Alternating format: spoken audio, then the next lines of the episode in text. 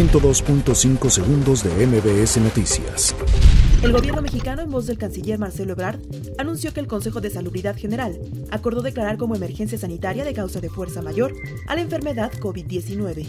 México superó este lunes el millar de contagios de COVID-19 con 1.094 casos confirmados, 101 más respecto a los 993 del día anterior y 28 defunciones, 8 más que la víspera, informaron las autoridades sanitarias del país.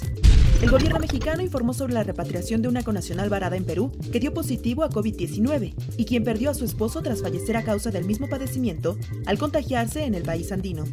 La jefa de gobierno Claudia Sheinbaum anunció que en atención a la declaratoria de emergencia por la pandemia de COVID-19 en la Ciudad de México se suspenden las actividades no esenciales del 31 de marzo al 30 de abril.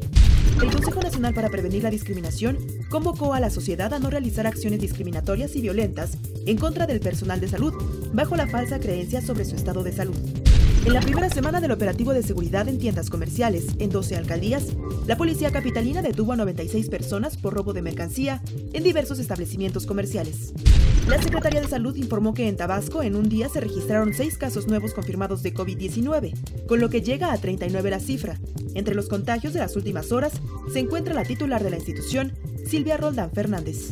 La Unidad de Inteligencia Financiera de la Secretaría de Hacienda y Crédito Público anunció el bloqueo de las cuentas bancarias de 18 personas vinculadas a Rafael Caro Quintero y al cártel de Sinaloa.